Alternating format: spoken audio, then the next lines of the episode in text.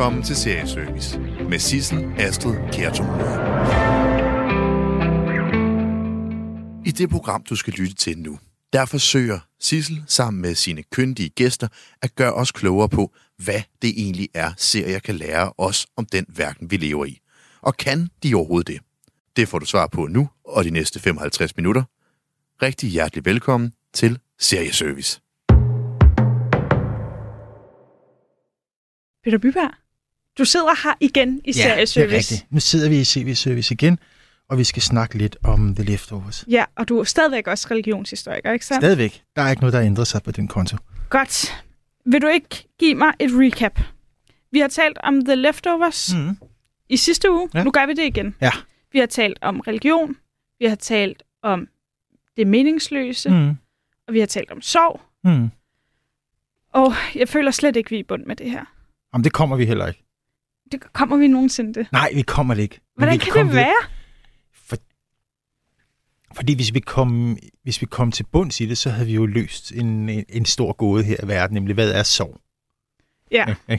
Og den, øh, der skal også være noget for filosoferne og idehistorikerne at lave, når vi engang ligger i mulden. Men derfor kan vi jo godt snakke om det, mens vi er, så kan vi blive lidt klogere. Det kan være, at vi kan komme et skade- spadestik lidt dybere. Det kan vi i hvert fald. Da vi sluttede sidste gang, der nåede vi lige at tale om den her mystiske by, Paradise. Mm. Og tidligere talte vi om Holy Wayne. Mm. Vi talte om The Guilty Remnants mm. Og præsten Matt, Mm. som jo altså alle sammen er religiøse figurer. Ja. Vil du ikke lige give et, en hurtig forklaring på, hvem de forskellige er, og hvad det er, der er sket i The Leftovers? Så der er jo sket det her store puff. Ja, vi, vi besluttede sidste gang for at kalde det et puff. Leftovers den starter tre år efter, at 2% af verdens befolkning er forsvundet i et stort puff. Altså simpelthen bare forsvundet, som duk for solen. Ja. Øh, de er forsvundet som forførelset i deres biler. Øh, de har siddet ved middagsbordet, folk har stået med ryggen til, når de vender sig om, så er de væk. Altså på den måde et rigtig stort puff. Det her store puff, det øh, minder jo rigtig meget om nogle forestillinger, som også er inden for kristendommen, nemlig at øh, guden skal komme tilbage, og de døde skal gå stoppe op graven, og sammen med de retfærdige levende, og så skal man meget kryptisk møde herren i luften. Og der har været nogle forestillinger i Amerika om det der med at møde herren i luften, som fuldstændig minder om det her puff, vi har set i Rapture. Altså stor beskrivelse af, hvordan flyvemaskinen vil styrte ned, fordi at piloterne ligesom puff, bare forsvinder og øh, store bilsammenstød og sådan nogle ting. Ikke? Og det er indvarslingen på, at dommedag den kommer nu. Problemet er bare i Leftovers, at der ikke er sket en skid. Dommedag udbliver slet og ret. Og hvordan dealer folk med det? Ja, hvordan i alverden gør man det? Det gør man blandt andet ved, hvis man ikke kan finde en mening med tingene, så producerer man en mening med tingene. Så Og vi det- har præsten Matt. Vi har præsten Matt, som øh, vi snakkede om sidste gang, øh, som er øh, bror til en af hovedpersonerne, der hedder Nora. Øh, han er i starten af serien øh, meget opsat på, at dommedag ikke har fundet sted, fordi at han laver den tolkning eller det, at det er de, ret, de retfærdige, der bliver opløftet øh, til himmeri. Og han har lavet research på alle de der folk i, i byen. De bor i den lille by, der hedder Marbleton uden for New York og han har fundet smuds på dem alle sammen. Så han siger, det kan ikke være. Altså, det er ikke dommedag, der er sket øh, her. Det går han rundt og arbejder med. Samtidig så har det været rigtig dårligt, at han har fundet alt det her smus på folk, fordi det har også tømt hans kirke. Så han har stort set ikke nogen menighed tilbage, andet end nogle få øh, mennesker omkring ham. Samtidig så er der kommet andre spillere på, øh, på øh, banen i byen, nemlig en gruppe, der hedder The Guilty Remnants. På et tidspunkt, øh, så øh, er der sådan en passage, hvor der er en, der siger, for et år siden vidste vi ikke, hvem, vi var, hvem det var. Nu er der 50 af dem. De bor i sådan små huse, går rundt i hvidt tøj og kæderyger, og de ser det som om, at verden er, gået, er forsvundet. Altså dommedag er indtræffet, og de er sådan set bare resterne, der går rundt. Og øh, De er simpelthen blevet glemt. de er simpelthen blevet glemt. Og det, de ikke kan holde ud, det er, at folk prøver at komme videre. Deres projekt er at få folk til at huske, og deres missionsstrategi har i første omgang, som vi snakker om, været bare at stå ude foran folks hus, kigge rundt ind i deres vinduer og stå og ryge smøger. De har, udviklet, altså, de har dosier på alle folk i, øh, i, øh, i byen, så dem, de, de tænker, der er mest sprøde, de kan få med, der stiller de sig op foran restauranten, når de er ude at spise, for eksempel i håb om, at øh, de bryder sammen og øh, vil joine dem. Og ja, det er deres ene strategi. Så har de lige haft et lille problem her, hvor de har taget nogle dukker, som vi snakker om sidste gang. Mm. Øh, fordi der er kommet en kæmpe stor industri, øh, efter at de her 2% af verdens befolkning er forsvundet. Nemlig, hvordan kan man øh, Tag afsked. at tage afsked. Ikke? Der er jo noget døde kult, som ikke rigtig kan opfyldes. Så derfor så har man lavet de her dukker, der koster 4.000 dollars stykket, som er kopier af de afdøde, så man kan begrave dem, så man kan tage afsked med sådan et eller andet, om ikke andet end en repræsentation af den døde krop. De har så gået ind øh, og lavet indbrud i alle øh, huse i den her by, de bor i Marbleton, og øh, taget fotos af de her folk, fundet ud af, hvilket tøj de havde på, og så har de klædt alle øh, de her dukker ud, som de har fået produceret, og øh, stillet dem ind i folks hjem, mens de er til sådan en, øh, en øh, mindefest for bortrykkelsen af de her mennesker. Og det vidner jo også om, at de her folk har jo også en massiv, vi hører ikke så meget om det, jeg siger, men der er jo en massiv økonomi bag det. Det er ikke bare 50 tosser, der vælter rundt og ikke øh, øh, og, og, og ryger smøger. Der er også nogle penge, og der er, no, der er, noget, der er noget power bag dem, ikke? altså økonomisk power, som gør, at det er muligt for dem at, at sætte de her ting i gang. Ikke? Mm. Mm. Det snakkede vi om sidste gang. Så rykker vi sådan, øh, derfra, der rykker vi jo så en, øh, en tur øh, til, øh, til Paradise, som er den her by i Texas. Ja, Eller, og du glemmer øh, lige glemmer- Holy Wayne. Ja, vi har også snakket om vores ven Holy Wayne, som er sådan en fyr, der er overbevist om, at han kan kramme sorgen ud af folk. Og øh, ham snakkede vi rigtig meget om sidste gang i forbindelse med, hvad er der i denne her serie, der drager os? Ikke? Og det er jo, som jeg ser det, den her tvetydighed med, at på den ene side, så kan vi sige, ja, Holy Wayne kan rent faktisk kramme sorgen ud af folk.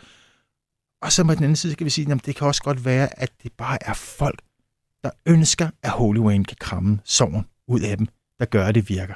Ikke? Men han er et eksempel på religiøs øh, hittepåsomhed, som sker i, øh, i forlængelse af den her bortrykkelse af det her store puff, der er sket. Og hvordan har de tre forskellige religioner det med hinanden? Øh, ja, det er sjovt. Altså, uh, Holy Wayne, han kører sådan set bare sit eget, øh, øh, sit eget løb. Han er en karismatisk leder, øh, og der er ikke nogen andre end ham, der kan gøre de ting, som Holy Wayne kan gøre. Det er jo sådan en form for, for, for religion, kan du sige, som er recentreret om sådan en form for messias. Mm. Okay. Han er sådan en messias-type. Øh, type. så har du øh, The Guilty Remnants, som har en ledelse, men på mange måder har en fladere struktur, og som absolut på ingen måde er interesseret i at redde nogen folk for noget som helst. Tværtimod, så vil de have, at folk de skal huske på, hvad der er sket, og skal bære sorgen med sig. At man ikke kan vende ryggen til det, der er sket. De ved ikke, hvorfor det er sket, men de vil have, at folk skal forholde sig til, at det skete. Man bliver simpelthen ikke gladere af at hænge ud med dem. Og det gør man ikke. Men du får et formål ved at hænge ud med dem. De folk, der er der, er så ulykkelige, men de har ikke noget formål. Hvad vil du helst? Altså, man kan, også, man kan jo bare sige, hvad vil man helst? Vil man være ulykkelig og leve et formålsløst liv? Eller vil man være ulykkelig og have et formål i sit liv?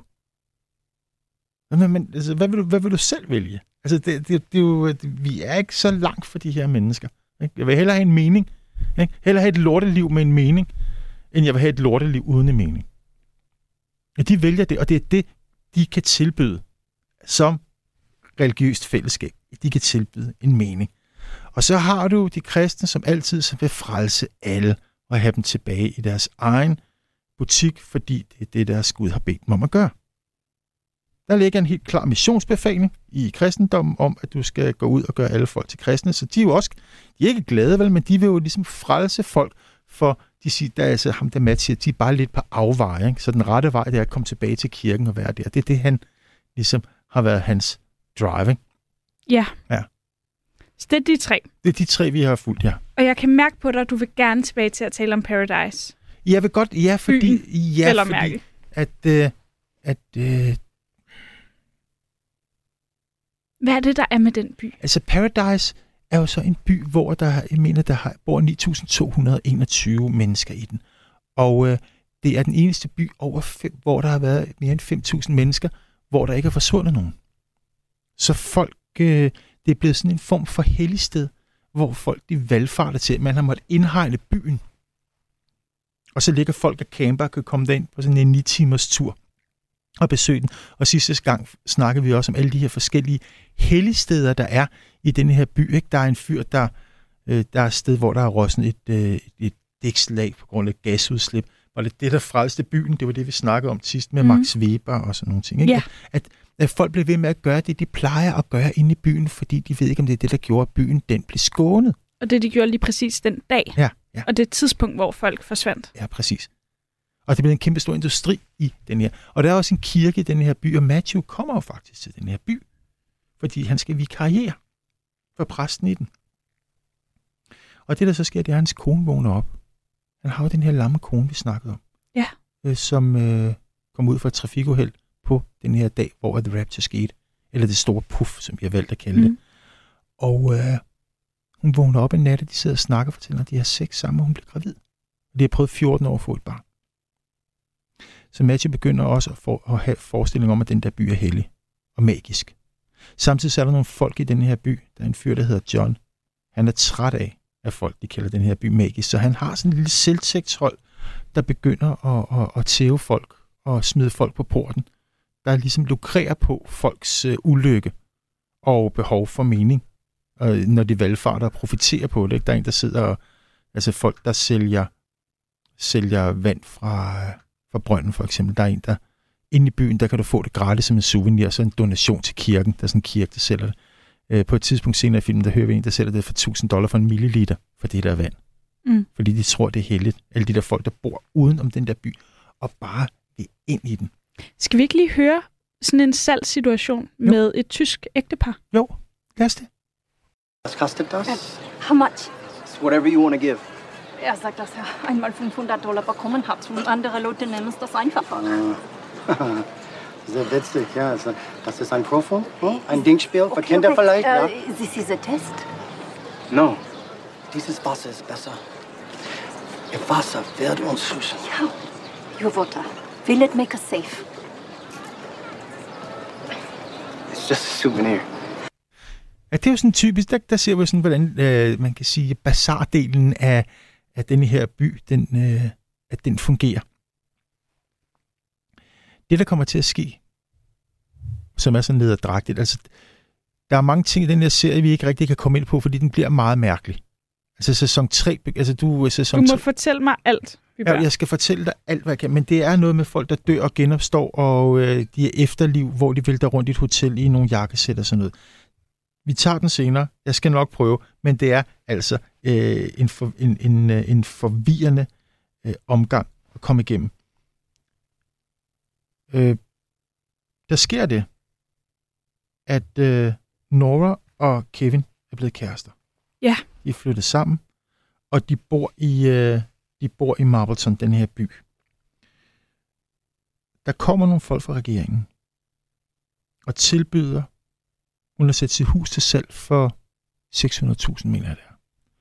Der kommer nogle folk fra et eller andet forskningsprojekt og vil købe det for 2,7 millioner dollars. Fordi at det er så sjældent, der er så mange, der er forsvundet i stedet fra, så de skal bruge huset til at researche, måle op, er der nogle særlige energier, alt muligt. Hvad i alverden er der Hvad sket er der her? sket i det her hus? Så de vil købe hendes hus for en, øh, en stor overpris, for at, at forske i huset, altså have det som en genstand. Og de tager så til den her by først, som øh, og har lejet et, øh, en første sal ud. Altså det kan du godt, og det koster rigtig mange penge i den der by, fordi der er en penge i det. Den her fyr, der lejer første salen ud, mener en, en af de her folk i byen er med i det her. Han er en del af sådan en selvtægtsgruppe, ikke? øh, mener han, øh, han svindler, fordi han sidder og spår folk i hånd. Han siger, det kan du ikke, jeg har kendt dig hele mit liv, du, øh, du bluffer. Og det ender med, at han øh, gennemtæver ham og brænder hans hus ned. Og det er der, hvor Kevin og Nora og øh, deres datter, øh, eller Kevins datter, Jill, De har fået en baby. de De har fået en baby, fordi at øh, Holy Wayne, som vi snakkede om sidste gang, der har Tommy jo haft et job.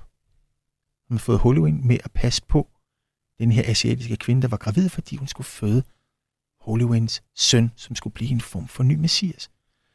Det er bare ikke en søn, som øh, der blev født, men en datter.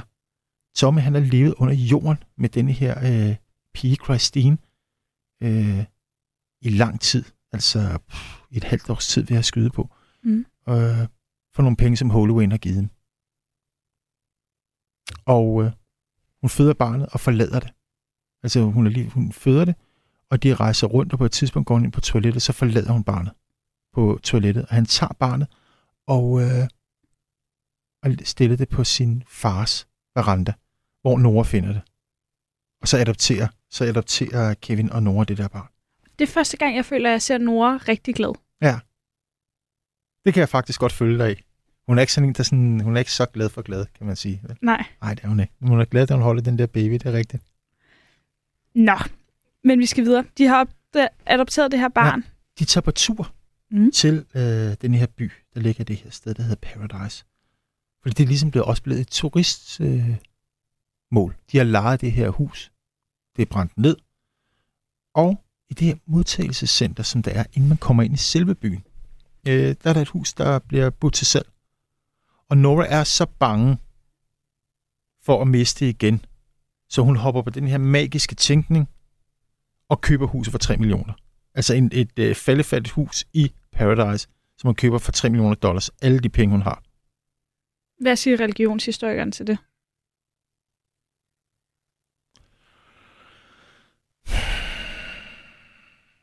Altså her forholder hun sig jo til... Altså her er det, som jeg ser det, så er det hendes angst, der tager over. Altså at, øh, at kan det ske igen? Og folk valgfarter til det her sted, fordi det ikke er sket. Hun har brug for den sikkerhed. Det er, at øh, ingen er fjernet, og øh, ingen er ligesom er puffet væk fra, fra denne her by. Og de skal starte forfra. Ja, for hun er jo traumatiseret. Ja, hun er dybt, dybt, dybt traumatiseret. Ikke? Hun har mistet to børn og, og, øh, og en mand. Ikke? Manden kunne godt komme sig over børnene, det er lidt sværere. Så hun kan den der tanke om, at hun har, hun har brug for at, at føle sig sikker, der gør, at hun bare smider alle pengene i det der hus, uden at se det. Og det er langt, langt, langt, langt, altså langt over vurderingen, fordi folk bare vil ind og bo i den der by. Fordi de har en forestilling om, at de kan føle sig sikre der. Det kan de også lige indtil der er tre, der er tre øh, unge kvinder, der forsvinder fra byen. Og hvad gør det ved byen? Det gør, at byen får... Øh, altså først det, altså, ser de det som en forbrydelse.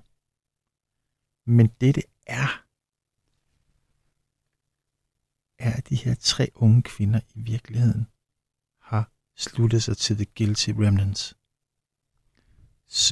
Hvor at der er en gruppe, der er blevet radikaliseret. Det ser man også i alle mulige andre religioner. Ah. At der er, altså du kan have, altså du kan have sådan noget, hvordan kan man sige det? Du har jo masser af sådan nogle, noget krammebamse, all-inclusive, LGBTQIR-krammende regnbue-Jesus, som elsker alle. Dem er Mhm. der, sådan, sådan, der er masser af kristne mennesker, der producerer sådan en Jesus på deres lille øh, øh, Jesus-værksted. Det er du simpelthen Så nødt til er at der forklare andre- lidt mere om. Ja. Der er forskellige former for Jesus. Ja, er du sindssyg? Jesus er Der- ikke bare Jesus. Nej, nej, det, det er jo ikke anderledes, end der er alle mulige forskellige Bowie, ikke? Altså, det er, altså, det, det er jo ikke, det er jo ikke Men- bortset fra, at jeg ikke mener, at Bowie er Gud. Ikke? det, Øh, øh, mener du ikke det? nej, det mener jeg ikke. Okay. Nej, nej, han er bare en eller middelklasse dreng fra, fra London. Men jeg tror, for at forstå det her, Ja. med at de bliver radikaliseret, vil du så ikke forklare Jo. det med, at der er flere forskellige mennesker. Jesuser? Ja. Det er mennesker, der skaber guder. Religiøse mennesker tror, at guder skaber mennesker. Som religionshistorikere siger vi, det kan vi ikke forholde os til. Vi kan kun forholde os til mennesker i deres egenskab af religionsproducenter. Og der kan vi se, at det er mennesker, der skaber deres guder. Så nogen, de skaber sådan en, jeg stemmer på det radikale venstre, økovenlig LGBTQIR, alt omfavnende Gud. Og nogen, de laver en Gud hader satan gal med alting, og især homoseksuel Gud. Ah, Og den måde producerer folk de guder, de har brug for. Det er sådan set det, jeg mener. så der findes også en nazi-Jesus. Ja, ja, ja, ja, ja. Det findes i høj grad en nazi-Jesus. Om der er noget, der findes, så er det nazi-Jesus, og det er veldokumenteret. Altså, der var jo, der var jo protestantiske kræfter i Tyskland, øh, der var overbevist om, at øh, altså flirtede med tanken om, at, øh, at Jesus eller Hitler sådan set bare var, var et redskab, som skulle fuldbyrde Luthers arbejde. Så i nazi-Jesus, den er lige, ligger lige til højre benet. Den findes. Har du en yndlings-Jesus? Nej, det har jeg ikke. Jeg har ikke nogen, jeg har ikke nogen yndlingslesus, fordi jeg forsker dem alle sammen. Der er nogle af dem, der er sjovere end andre. Ikke? Øh, jeg må forholde mig til de mennesker, der producerer den. Hvad er den sjoveste Jesus? Den sjoveste Jesus? Altså, altså den sjoveste Jesus er nok også den mærkeligste Jesus. Og det er, det er sådan en, sådan en dansk-skandinavisk elite-protestantisk Jesus. Fordi det er den mærkeligste. Altså det er den mærkeligste. Sådan en, en, en, en dansk teolo, sådan en, en dansk øh, liberal teologisk Jesus. En- Det er den mærkeligste. Hvordan er den Jesus? Hvad synes, hvad siger den Jesus? Den kan alt. Altså, det, det, det, det, nu bliver det svært, ikke? Nu skal Jo.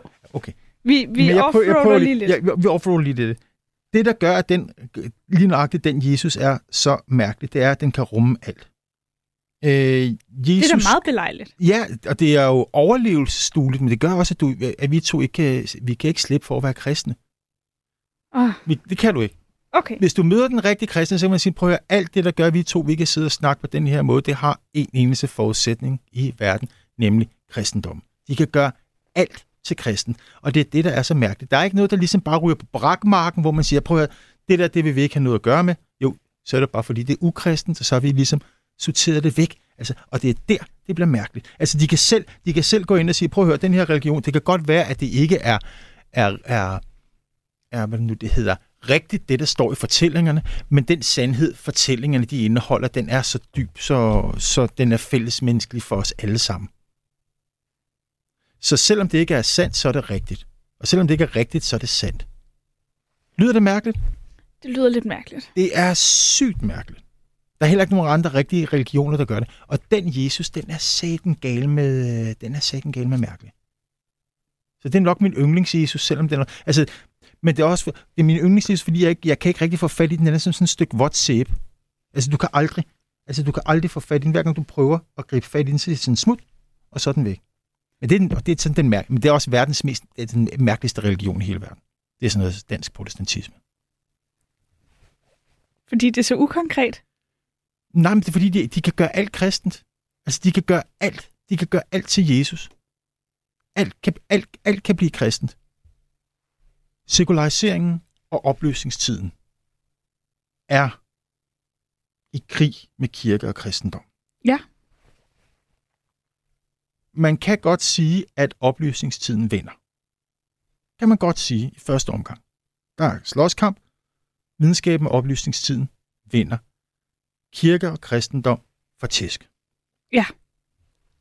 Så går den lige går den til hjørne, slikker sin sorg og kommer tilbage og siger, jamen grunden til, at du har kunnet tænke noget ud over kristendommen, er, at kristendommen opererer med noget, som ligger ud over den selv. At give herrens, hvad herrens er, ikke? eller giv kejseren, hvad kejserens er, og Guds, hvad Guds er. Det vil sige, selve forudsætningen for, at du kan tænke, som du gør, er kristendommen. Derfor har kristendommen ikke tabt, men vundet, fordi du kunne aldrig nogensinde have taget den her kamp med den her kirke, hvis det ikke havde været for kirken. Vi har ligesom tilvejebragt det tankegods, der gør, at du kan tænke sådan, så derfor er det, du tænker kristent. Ergo, vi har vundet. Og den, og den kan de lave hver gang. Altså, du kan, altså den, og det er også fascinerende, fordi det er en ekstremt livsduelig religion. Den kan ikke tage fejl. Den kan kun vinde. Ligegyldigt hvad, så går den til tælling, så slikker den sin sorg, så siger den, når jeg er bæv, ikke? Det er et smart trick. Ja, det er meget fascinerende. Der er ikke, der er ikke rigtig nogen andre, altså der ved ikke, om der er rigtig nogen andre religioner, der gør det. Kan man se det trick i The Leftovers på nogen måde?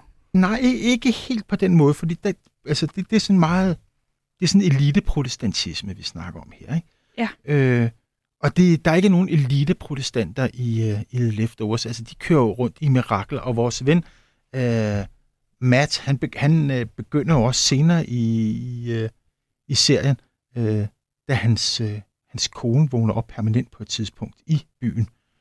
Øh, og, øh, og snakker om magisk tænkning, og snakker om, at altså, der sker noget nu. Altså, der er sådan et, et, vi følger jo flere år i serien, hvor han siger, Nå, syv år efter, også med henvisning til nogle skriftsteder, der vil der ske et eller andet stort. Og nogen sidder og snakker om, at der vil komme en flodbølge, og det, nu kommer den her dommedag faktisk øh, bare. Ikke? Så han, altså, han er meget mere magisk tænkende, end, øh, end den der eliteprotestantisme, som... Øh, hvad vil det sige at være magisk tænkende? Jamen, det vil sige, at han, tager- han, han tager tegn. Altså, han tager tegn af ting. Ikke? Altså, for eksempel, når han ser duerne, så ser han et tegn af det. Han har også forestillinger om, at hvis hans, øh, hans øh, kone øh, forlader byen, Mm. så vil hun falde tilbage i den der øh, vegetative tilstand, hun var i før. Så han forbyder konen at forlade Miracle. Så ligesom han så duerne på Ja. ja. det her blackjack-bord, Ja. ja. som vi talte om i sidste uge, Ja. så ser han det som et tegn, at de er kommet til byen, og hun er vågnet op. Og hun må ikke forlade byen, fordi så må hun falde tilbage. Så han ser masser af tegn hele tiden. Ikke? Så det er sådan en anden, altså han tænker sådan mere magisk, sådan magisk tænkning om det. Hvis jeg gør sådan og sådan, så sker sådan og sådan. Og vi er uden for sådan den der øh, resonable, videnskabelige måde at tænke om verden på. Godt. Men der er jo tre kvinder, der forsvinder. Der er tre, kvinder, tre unge kvinder, der forsvinder i den her by.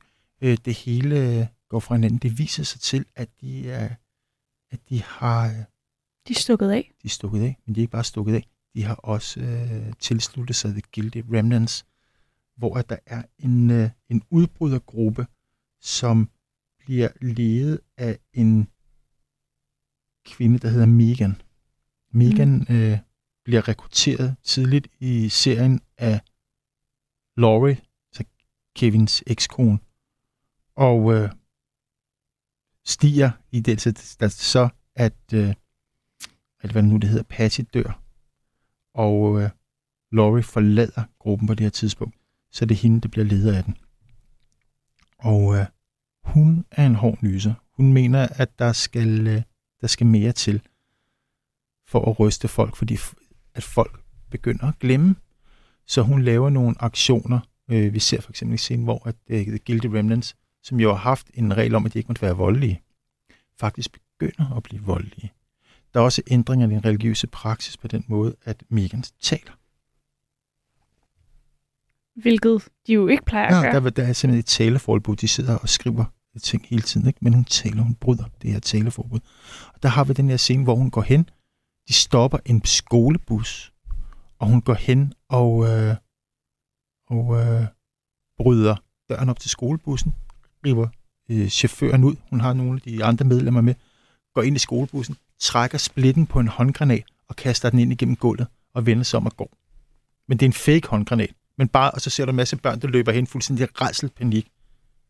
Men hun gør det, fordi de ikke skal glemme. Så hun er ligesom radikaliseret. Hun bliver kaldt til møde med de her folk. Ledelsen i Guilty Remnants, hvor der sidder tre kvinder i sådan et stort hus. Og siger, at de der aktioner, det, det var lige i overkanten. Ikke? Og vi har også hørt nogle rygter om, at du, øh, at du har bestilt øh, 14 kilo sprængstof. Og hun siger, det har jeg ikke. Det er bare nogle rygter. Og vi, hun siger, vi bruger ikke vold. Jeg regner med, at du gør, som vi plejer at gøre, når vi demonstrerer ved årsdagen. og Det står de tit med, med nogle banner, øh, og sådan nogle siger sådan, hvad, altså, og stiller sig rundt om på alle de her mindesteder, sådan, så folk bliver påmindet, hvor de virkelig ønsker at glemme. Øh, det hun så har gjort, det er, at hun øh, de her tre unge piger har sluttet sig til gruppen. Hun har ikke det her sprængstof, men hun gemmer de her tre unge kvinder i en campingvogn, som er hæftet på en bil, kører igennem barrikaderne, efter hun har sagt, at hun har 14 kilo sprængstof i den hvor de der kvinder går ud og står på broen imellem, hvor alle de her folk camper, og selve byen. Og øh, det gør så, at øh, der skabes så meget panik i det der campområde nedenunder, at øh, folk bare vælter hegnet og går ind. Og så bliver det hele den der by overtaget. Og de her øh, folk i byen har jo et eller andet sted mistet deres tre døtre, dem de troede, der var forsvundet, øh, til The Guilty Remnants, som holder til i modtagelsescentret. Og som vi talte om i et tidligere afsnit, så er regeringen begyndt at udrydde dem, så de sender en drone ind, og så bomber de hele øh, det der modtagelsescenter og tager de her tre børn, slår dem ihjel, øh, sammen med 90 andre medlemmer af Guilty Remnants. Så byen mister sin uskyld. Den er ikke længere et sikkert sted at være. Det er ikke længere et sted, du kan glemme. Og hvad er det, vi kan forstå om religion her? Så er der nogle tråde at trække tilbage Jamen det vi kan til forstå... virkeligheden? Ja, der er masser. Altså det, der sker her, det er, der, at vi, vi ser jo, for det første, så er der religiøs, det vi kan kalde religiøs innovation, altså folk, der finder på ting. Altså vi har haft en gammel øh, praksis i Guilty Remnants, som hedder, Vi taler ikke. vi taler ikke, vi bruger ikke vold. Øh, det vildeste, de gjorde, det var, da vi snakker om, da de lavede de her dukker, som de stillede ind i folks hjem. Ellers så, er de, er de bare, så står de bare og ryger smøg ud foran folks øh, hjem, indtil de bryder sammen. Mm. Hun går ud og laver nogle meget mere aggressive aktioner. Under argumentet, at folk glemmer. Så vi skal skrue op for volumen. Og det er religiøs innovation. Ja, det er simpelthen, ja, ja, så gør vi noget andet. Så hun bryder med nogle dogmer, der har været. Hun sidder også i det der møde, så begynder de at skrive, og så siger hun, skal vi ikke bare snakke sammen? Så taleforbud, nogen holder det, man kan se, hun går bare rundt og taler. Hun bliver ved med det. Øh, hun har også haft et, øh, en, en anden interessant ting i det der med den religiøse innovation, det er jo, at, øh, at øh, Laurie har jo været psykolog eller terapeut, før at øh, hun blev guilty remnants, og er faktisk øh, haft, øh, hvad det nu det hedder, Patty som patient. Ja. Og Patty går hele tiden rundt og siger, jeg kan, altså, jeg kan mærke, der er ved at ske noget. Jeg kan mærke, Skal vi ikke lige høre, hvordan sådan en psykologsession lyder? Jo, jo. Tell me what that feels like. What it feels like? Yeah. I mean, why is this time different? Because you've said this before, and we're still here. Those times, they were like tremors. This, this is the big one. Like the world is going to end. Then tell me how it feels. Like a hand is inside my chest. And it's squeezing my heart tighter and tighter. And he won't let me go until it's over. He? What? He won't let go? It's not about that. It isn't? No, no. It's not about Neil telling you to leave your own house? He paid for it. It's his house. That's not how it works, Patty. Betty told you to go, so you went. And all those abusive things he said to you, that's what makes you feel like the world is ending. Hvad er det, hun siger her? Jamen, det, er jo, det, det Patty siger, det er, at hun jo hele tiden siger, jeg kan mærke, at der sker noget. Det sker noget lige om lidt. Lige om lidt, så sker det, det bliver katastrofalt. Og Laurie prøver at tale hende ud af det, og prøver at få hende til at sige, det har du sagt rigtig mange gange, det her. Og det mm. handler jo om, at din mand øh, har behandlet dig som lort. Øh, og hun siger, nej, nej, men den her gang er det altså rigtigt nok. Da så det hele den her øh, puff-ting sker, så bliver rollerne øh, byttet om, og at det er, er hvad nu det hedder, Patty, der er sådan altså der terapeuten, eller, eller Mm. mm. lederen af det her sted, og øh, Laurie, der kommer der ind. Den dag, hvor de har lavet de her dukker, der går det hele amok. Folk går hen, sætter ild til deres bygninger, gennemtæver dem, nærmest forsøger at slå dem ihjel. Og Jill, som er Kevin og Lauries datter, har, fordi hun er stor, stor sorg over ikke at være sammen med sin mor, er gået hen til The Guilty Remnants for at blive medlem. Og har taget hvidt tøj på. Hun har ikke været der særlig længe. Mm. Jeg tror et par dage max. Kevin er ikke engang klar over, at hun har gjort det. på det her tidspunkt, der hygger han sig ude i, øh, i hytten med Patty, som vi har snakket om øh, tidligere. Og da hendes datter er ved at dø af rødforgiftning, taler hun for første gang, da Kevin kommer. Hun siger, Jill er derinde. Og efter den episode, så rykker hun ud og laver så en form for, øh, for terapigruppe, for en exit-gruppe for folk, der har været med i Guilty Remnants, hvor hun øh, sætter sin øh, søn ind i gruppen som sådan en form for mulvarp, der skal hive folk ud. Og være i sådan en form for afprogrammering. De finder de ud af, Guilty Remnants. Og øh, nogle af dem går, der er, en, der er en scene med en, der, der kommer ud, og som de får afprogrammeret. Det er sådan et gammelt ord for det, så det er ikke det, man kan kalde, men får en ligesom tilbage til sin familie. Øh, og øh, det er hun sådan set glad for. Men så ender det alligevel med, at hun øh, tager bilen og kører den over den modsatte side af, af vejbanen og slår dem alle sammen ihjel. Fordi, og det, er der, og det, det klip kan vi måske faktisk høre, hvor hun snakker øh, sammen med Tommy om, hvordan det er, de, hvad det er, de skal gøre. Lige præcis. Why are we losing? Because they're giving them something. I mean, we can strip it away, but once it's gone, we have nothing to put back in its place.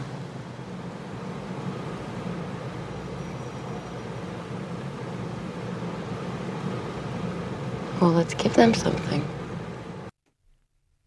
Det er Tommy jo så, så helt fantastisk øh, påpeger her, det er, at han siger, ja, vi kan tage noget fra dem, men vi kan ikke tilbyde dem noget igen. Og så er det altså, at Laurie, hun måske lige tager den et skridt for langt, fordi hun beder ham om at lade som om, at han er Holy Waynes øh, efterfølger. Tell them, Tony. They need you to.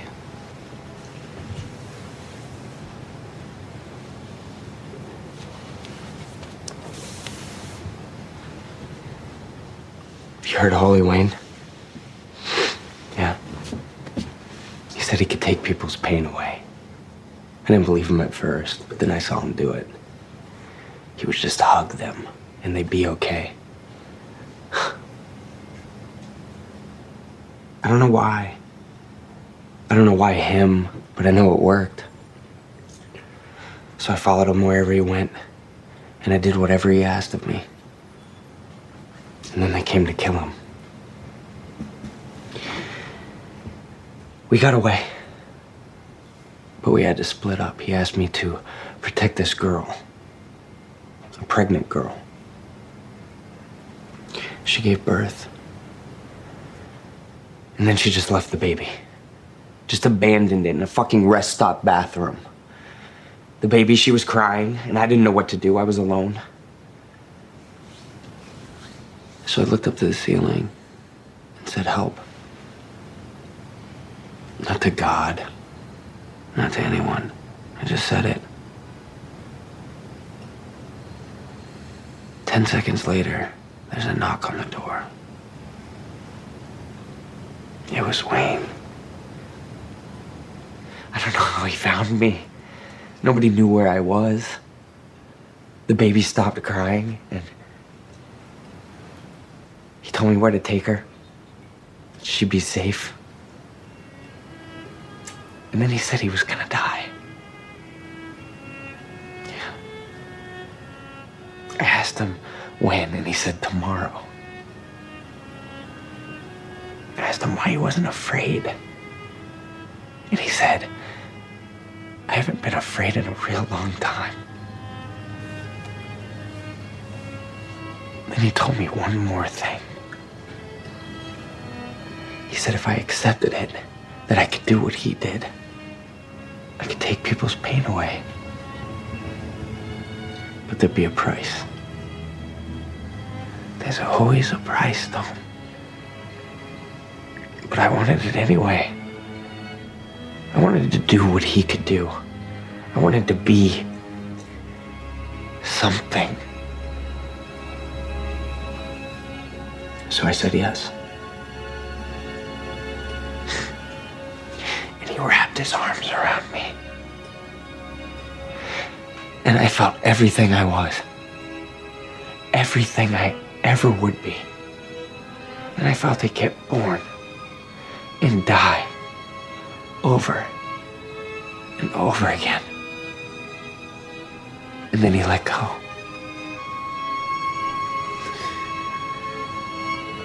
I'm sorry. I'm so sorry. I've been afraid to use it. I've been afraid of what it was, of what it would become. But I can't let you hurt anymore. I can't be afraid anymore.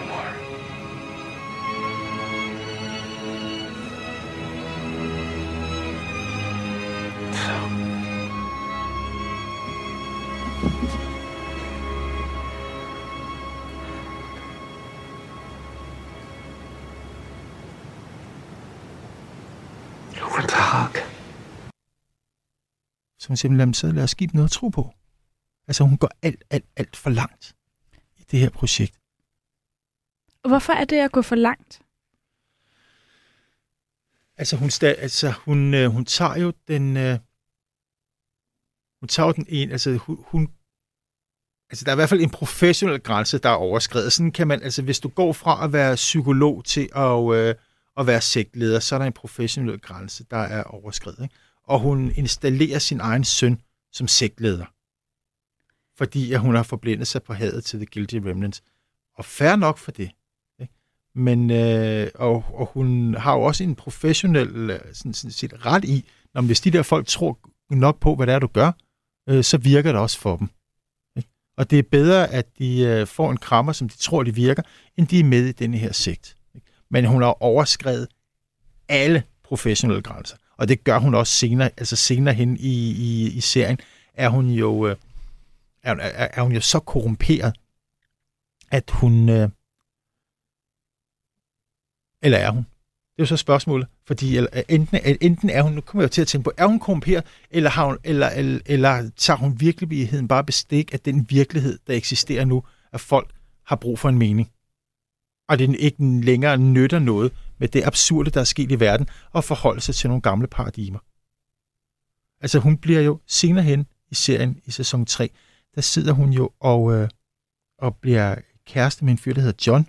Hun gifter sig med i den her by Paradise. Øh, lang historie, forviklingshistorie. Og det er jo John, der tæsker folk. Tæsker folk, ikke? Som har tidligere har Tæske John. tæsket, tæsket John, som tidligere har tæsket folk for at, at øh, profitere på folk. Ikke? Han sidder nu og spår folk. Med en, Det kan øres, med en den bedste. øresnegl i øret, hvor at Laurie sidder op på første salen og Google-søger på dem og fortæller ham, hvad han skal sige. Så hun sidder og, og tager tilvejebringer informationer om de her folk, ikke? samtidig med, at hun bruger sin, øh, sin, øh, sin, sin professionalisme som terapeut eller psykolog til at fortælle ham, hvad det er, han skal sige, for at de der folk kan få det bedre. Hun har, det eneste, hun ikke gør, det er, at hun bringer ikke kontakter til, øh, til folk, der er puffet bort, kan man sige. Men jeg måtte lige tage den der, fordi hvad er det? Altså, hvad, er- det kan vi jo spørge sig selv om. Jeg har ikke svaret. Har hun overskrevet alle professionelle grænser, eller navigerer hun bare i en ny virkelighed? Jeg har ikke svaret. Men, vi kan, jeg stille, men vi, kan, vi kan stille os selv spørgsmål. Jeg tror ikke, den var gået hos Psykologforeningen. Den var ikke gået i Psykologforeningen. Det er helt sikkert. Øh, Men måske i den her Ja. virkelighed var den gået. Ja. og øh, jeg synes heller ikke, at, altså, der er også, jeg synes også, der er alt muligt, der, der, der strider på det. Men jeg kan forstå tankefiguren. Og Jeg kan forstå, at tankefiguren bliver relevant, øh, når man står i, i den virkelighed, som man står i i The Leftovers. Hvad er der ellers at sige om The Leftovers? Det vi mest har snakket om her, det har jo været sæson 1 og 2. Ja. Og øh, de er på, på mange måder mine yndlingssæsoner. Ja. Øh, jeg er også glad for sæson 3. Men jeg tror, hvis man er en af dem, der har set Lost, så vil man være rigtig, rigtig glad. Det er sådan, der handler om folk. Sådan, sådan en Robinsonade, sådan folk, der strander på en øde ø. Meget mærkeligt ser. Masser af nørder. Internettet er fuldt af det mm. så bliver man glad for den, fordi der begynder den altså virkelig at, øh, at blive mærkelig. Øh, vores ven Kevin dør for eksempel, øh, fordi at øh, Patty hele tiden snakker til ham. Ja. Han kan ikke slippe af med hende. Hun står og snakker hele tiden til ham. Og øh, han kan ikke slippe af med hende. Og han møder en fyr, der hedder øh, Ezekiel. Nej, Virgil hedder han. Som er øh, John, Tæske Johns far, som muligvis har været pædofil. Og har molestreret John som barn. Mm. Og John har taget ud og prøvet at slå ham ihjel, det ved vi. Og han var lige ved at dø og har overlevet det. Og han øh, øh, siger, at han godt kan hjælpe ham med at få, Få Patty ud af få hovedet. Patty ud af hovedet. Det kræver sådan set bare, at han skal drikke noget gift. Så skal jeg som sætte hjertet til at stoppe. Hjernen kan leve fem minutter, siger han. Og så har jeg en adrenalinsprøjte, og så vender jeg dig tilbage til live. Og i det der drømmeverden, Mm. i dødsriget, skal du slå Patty ihjel. Fordi det er der, hun kommer fra. Det er der, hun er stærk. Og så er der altså nogle mærkelige, altså nogle mærkelige afsnit, hvor at han, han dør. Han tager det der gift, han dør, og, øh, og Virgil skyder hovedet af sig selv og begår selvmord. Bagefter tømmer den der adrenalinsprøjte øh, bare ud i luften, sådan, så han kan hjælpe ham. Og så er der sådan et mærkeligt øh, afsnit, hvor han skal slå Patty ihjel, som foregår i dødsriget, som er et hotel, for eksempel. Jamen, det er enormt uhyggeligt. Det er enormt hyggeligt, og, men det er også rigtig, rigtig svært at gengive i et, i, i et program, der har øh, det her format. Men der kommer sådan nogle mærkelige ting om at rejse til dødsriget, som er et hotel, og komme tilbage igen. Og sådan nogle ting, der kører der. Samtidig så er der jo altså, er der sådan mere konkrete sådan religionshistoriske guf, kan man sige. Det er, mm. at, øh, at øh, vores ven Matt, Præstemat. Ja, præste Matt, ikke? Han har simpelthen, han har simpelthen øh, skrevet en bog om øh, Kevin som en form for nyt øh, testamente. Altså, der handler om, øh, at han er sådan en form for Jesus-figur. Det er så kompliceret, det her. Og øh, Kevin tager det, altså Kevin, han tager det ikke pænt. Han er ikke klar til det. Sådan kan man godt sige det. Han synes ikke, den han, han synes ikke, den er, han er ok.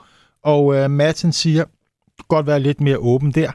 Øh, samtidig så har Matt en, øh, en, øh, en korrespondence med øh, Kevins far, altså Kevin senior, Mm. øh, som bor i Australien og er overbevist om, at han skal redde øh, folk fra den store syndflod, der kommer øh, lige her med på dagen, og det er syvårsdagen for den der rapture. Så serien kører ud i sådan nogle mærkelige, mærkelige, mærkelige tangenter. Øh, men det er jo også et, et eksempel på religiøs innovation, altså at hitte på som hed, at han begynder at lave alle de her tolkninger af Kevin. Og der er stadigvæk den her dobbelthed, hvor han siger, jamen Kevin, prøv at høre, John skød dig. John på et tidspunkt, han tror, at Kevin har slået hans datter ihjel. Og skyder ham igennem, øh, skyder ham i brystet. Kuglen går direkte igennem ham. Øh, og øh, han går til dødsriget og kommer tilbage igen. Øh, Kevin, og overlever det. Og øh, det er meget heldigt, at han gør det. Det er super Ja, heldigt. Det er super heldigt, ikke? Ikke? Og, øh, men Matt, han har jo, kan man sige, han er jo måske mere lidt øh, repræsenterer så dem, der er i hvert fald potentielt er, er mere klar til at, at tage en religiøs forklaring på det. Ikke? Så jeg siger, prøv at du genopstod fra graven. Det er det skete, du har gjort det to gange. Han snakker også på et tidspunkt med en fyr, der påstår, at han er Jesus på et, et, et cruise. Altså, de skal til Sydney, Australien. Og, øh, og øh, Matt er med, og det eneste, de kan få, det er, at de kan få en båd, som er lejet ud til sådan en swingerklub, som holder svingerorgie. Hvor at Matt ser en, en fyr, der kaster en fyr ud over reglingen, som så fortæller, om han er Gud. Altså, så, der, altså den der, så de der sidste sæsoner øh, kører øh, rigtig, rigtig øh, mærkeligt. Nora har forladt ham. Mm. Nu går vi til slutningen, Ja. hvis vi skal tage den. Øh, og den, den synes jeg faktisk også er rørende. Nora har forladt ham 15 år tidligere, da de var i Australien. Der kommer sådan et lab på 15 år. Mm. Øh, Kevin finder hende. Han er, efter han har været politichef i Marbleton. Først så vil han ikke rigtig give sig selv til kende. Øh, han, altså han siger, jeg kan huske dig fra high school. Han vil ikke, som om han har glemt hele deres liv sammen. Men han har brugt 15 år alle sine ferier på at, at lede efter hende. Han bor stadigvæk i Paradise. Han har lidt efter Nora efter, at de gik. Øh, Nora har været i kontakt med en gruppe, som har sagt, at de kan bringe hende til den anden side, hvor er alle de der folk, der er puffet de er. Og hun går ind i en maskine. Vi ser ikke, hvad der sker. Vi hører kun Noras beretning om, at hun tager til en anden verden, hvor de her 2%, altså det, der er sådan en proportional fordeling, hvor der er et parallelt univers, hvor nøjagtigt de samme mennesker, hvor dem, der bliver puffet bort, er dem, der er tilbage. Det vil sige, det er 98 procent af verdens befolkning, der er Der forsvundet. er forsvundet. Der er forsvundet. Så er der sådan en dobbelt parallel verden. Øh, og hun har set sine børn, fordi hun mødes med sine børn, når hun er taget det til, og har så opsøgt manden, der har opfundet den her maskine, som kan rejse mellem verdenerne, i den anden verden, som har bygget en maskine, som kunne tage tilbage til den verden, hvor det kun er de 2%, der er, for at kunne, fordi hun sagde, at det var den verden, hun hører til. Mm. Men hun har ikke kontaktet Kevin.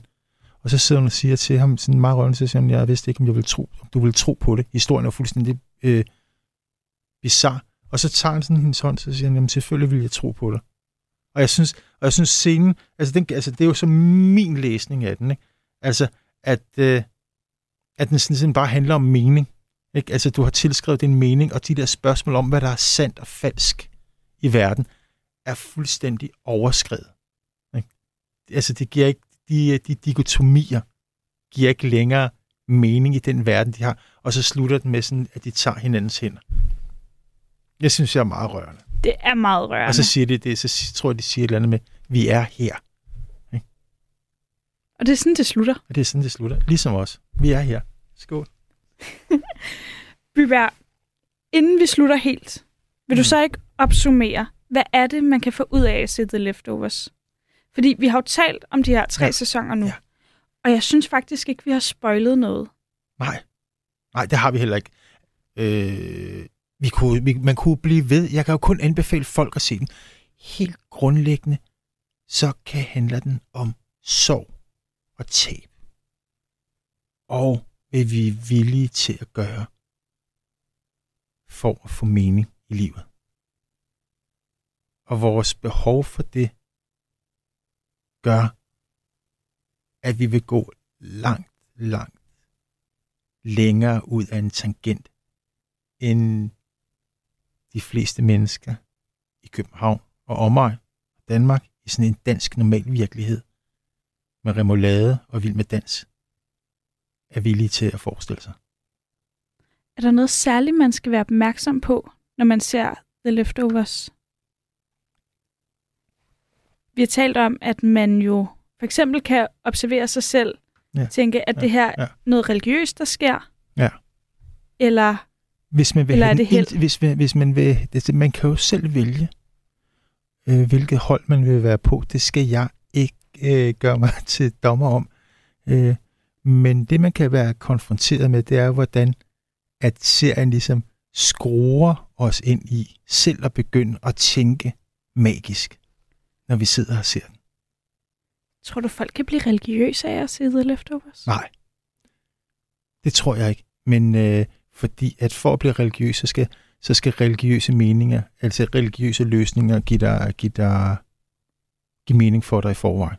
Det kan være, at der er en masse religiøse mennesker, der kan få noget ud af at sidde lige efterårs. Men øh, jeg tror ikke, at du vil finde sådan folk, der ligesom vil inddrage det i, i deres egen religiøse innovation. Og måske nogle konspirationsteoretikere, men så bliver det på sådan en metalag, hvor det er nogle skjulte forbindelser. Ikke så, jeg tror ikke, vi skal være bange for, at der går en masse folk rundt i hvidt tøj og ryger cigaretter og kigger os ind af vores vinduer og fortæller os, at dommedag allerede er indtruffet. Det håber jeg da ikke. Og det kan jeg godt garantere dig. Tak. Og tak fordi du kom. Jamen selv tak, det var hyggeligt.